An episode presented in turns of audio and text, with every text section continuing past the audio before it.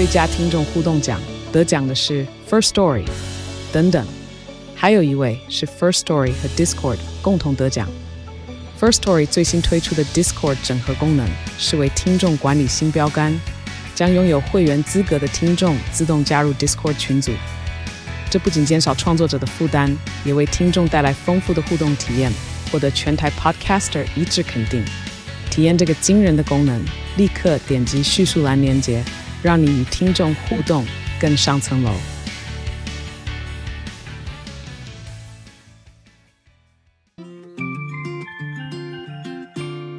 嗨，你正在收听他耍的健康管理，照顾你的身心灵。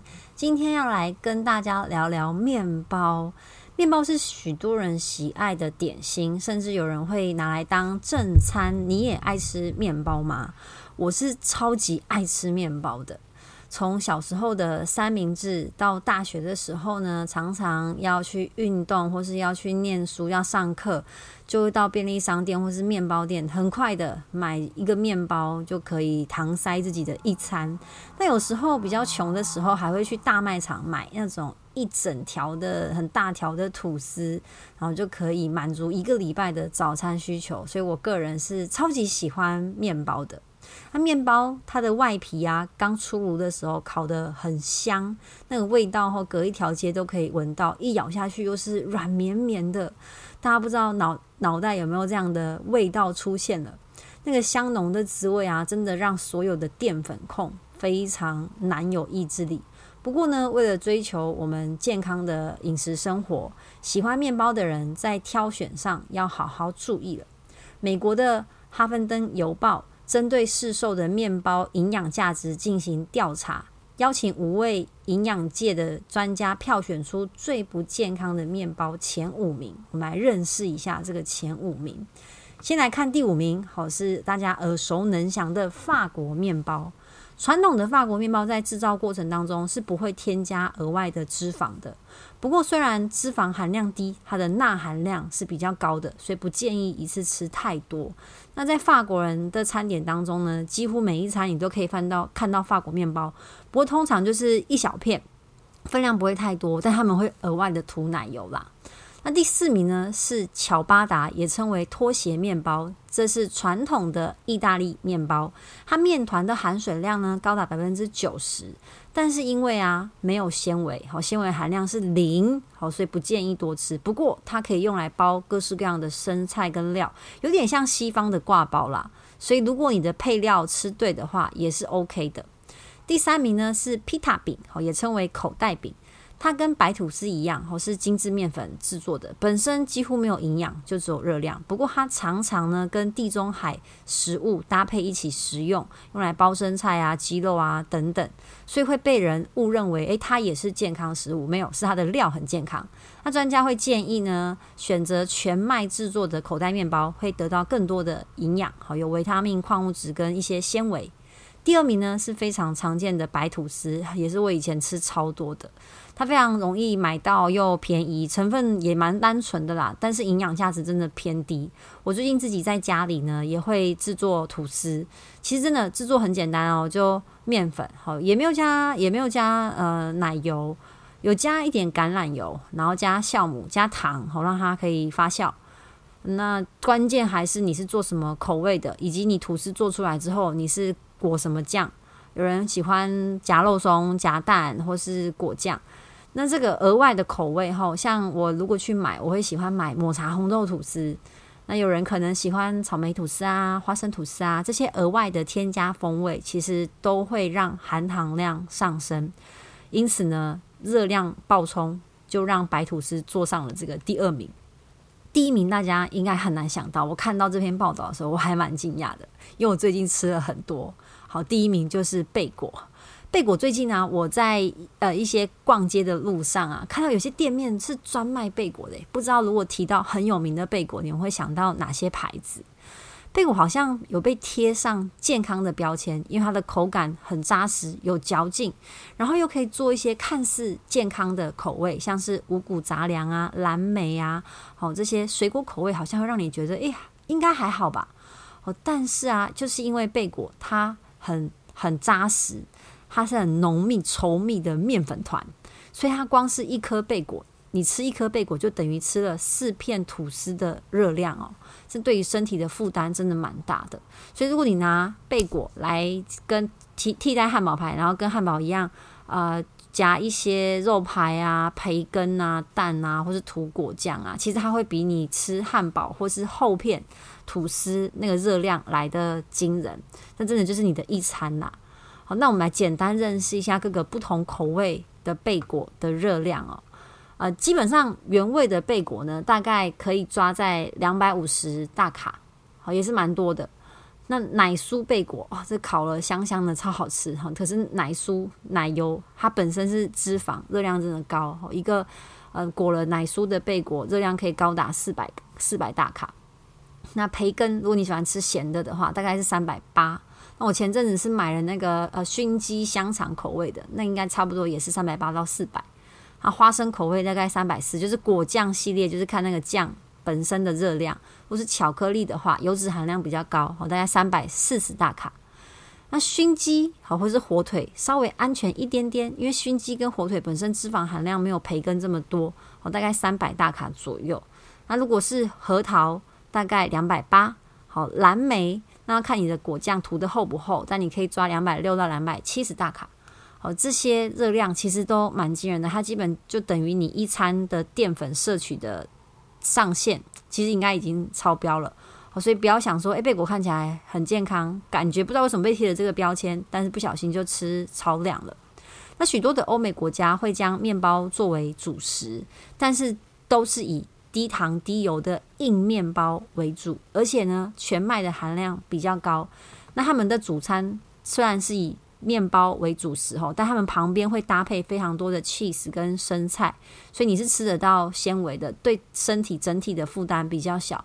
可是台湾的饮食习惯跟欧洲国家是完全不一样，我们吃面包 就是吃面包，并没有会搭配生菜沙拉的习惯，也没有 cheese，呃，通常还是配一杯蒸奶的。而且我们的面包吼，如果是台式面包的话，哦，口味很多。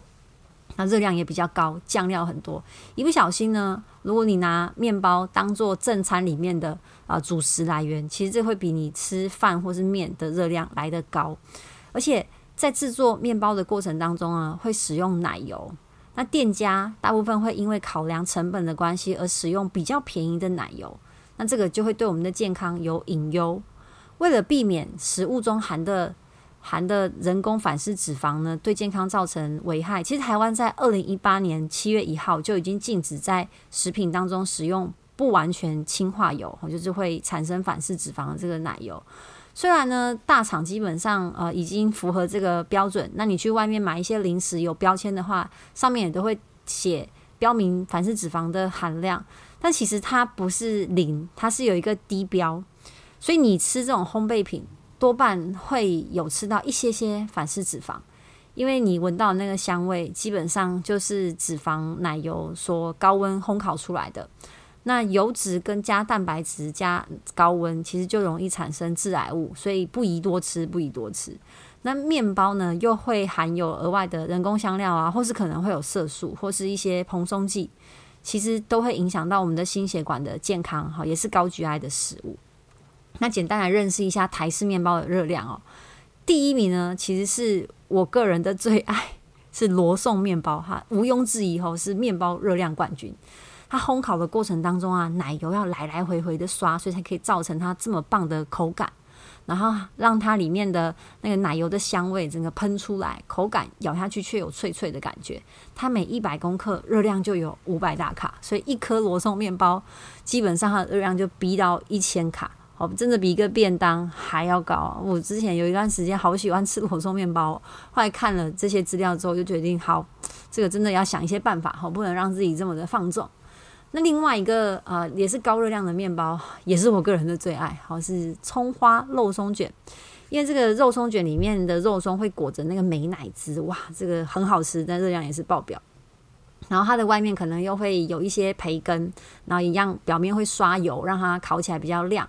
所以一个葱花肉松卷就有五百六十五大卡，哦，真的也是逼近一个便当了。那其他的菠萝面包，好因为它是刷油的，所以热量也蛮高的。奶酥面包那肉松面包就上面有一层肉松海苔的这个面包，因为它也会加美乃滋，所以热量也是偏高的，大概也有四百五十大卡。那另外是甜馅料的面包，好像是红豆面包、芋头、花生、巧克力，它里面是包这种甜酱料的。如果你会自己煮这个内馅的话，你就会发现哇，要煮到那个甜度后，要加很多糖，所以也是蛮危险的。那你说听到这边，所以这一集就是叫我们不要吃面包啊？诶，也没有这么辛苦啦。其实想要吃面包，有一些小小的诀窍，因为我就说我个人也是很喜欢吃嘛。好，那你像罗宋面包，我就把它归类为犯规面包。好，那个肉松卷也是犯规面包，当然是可以吃的啊。犯规面包呢，我会规定自己一个星期不要超过一个。那如果当天有吃犯规面包的话呢，我会减少其他的碳水化合物的摄取量，而且我会多运动，多多吃蔬菜。那一天。也尽量呢，不要自己吃完一整个。有时候就是嘴馋，想要尝尝那个味道，对不对？跟别人分享是一个非常好的方式。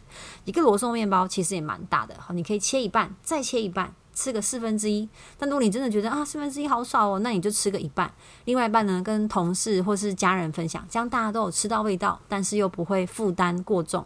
诶，罗宋面包如果你是买两百克一个的话，你切一半吃掉也有五百大卡，诶，其实蛮惊人的。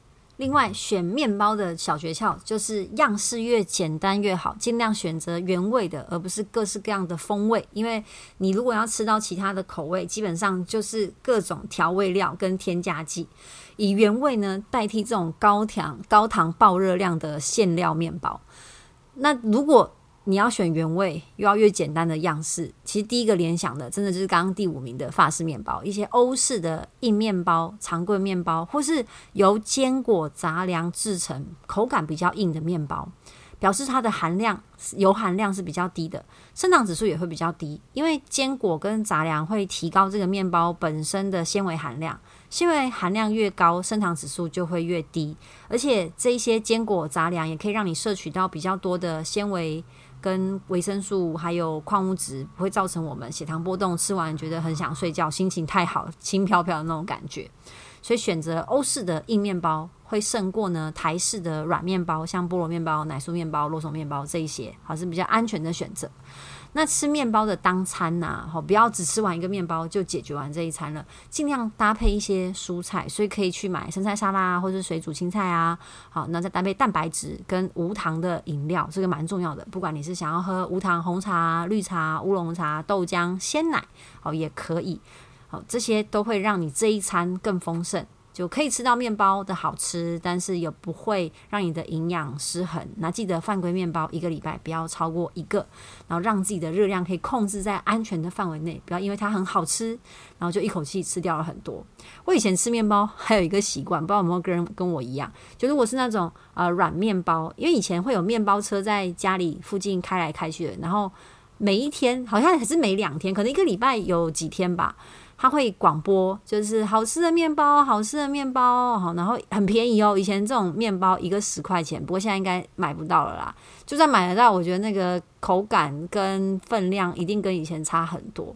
那以前在听家里听到这个广播车就很兴奋，就会跟妈妈拿十块钱，然后跑出去买。然后因为那个面包都是软软的，我会把它。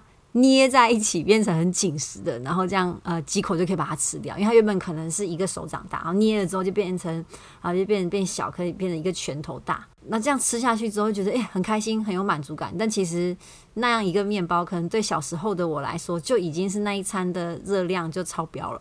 那希望大家呢，在享受美食的同时呢，也可以多想想说，嗯，这个食物背后其实我们需要的是营养。所以吃到好吃的东西，但额外记得多多补充一些纤维、蛋白质，让自己吃的开心，但是还是可以吃到你喜欢的食物。以上就是我的分享。如果你喜欢这集的话，帮我分分享给更多人知道。我们就下一集见啦，拜拜。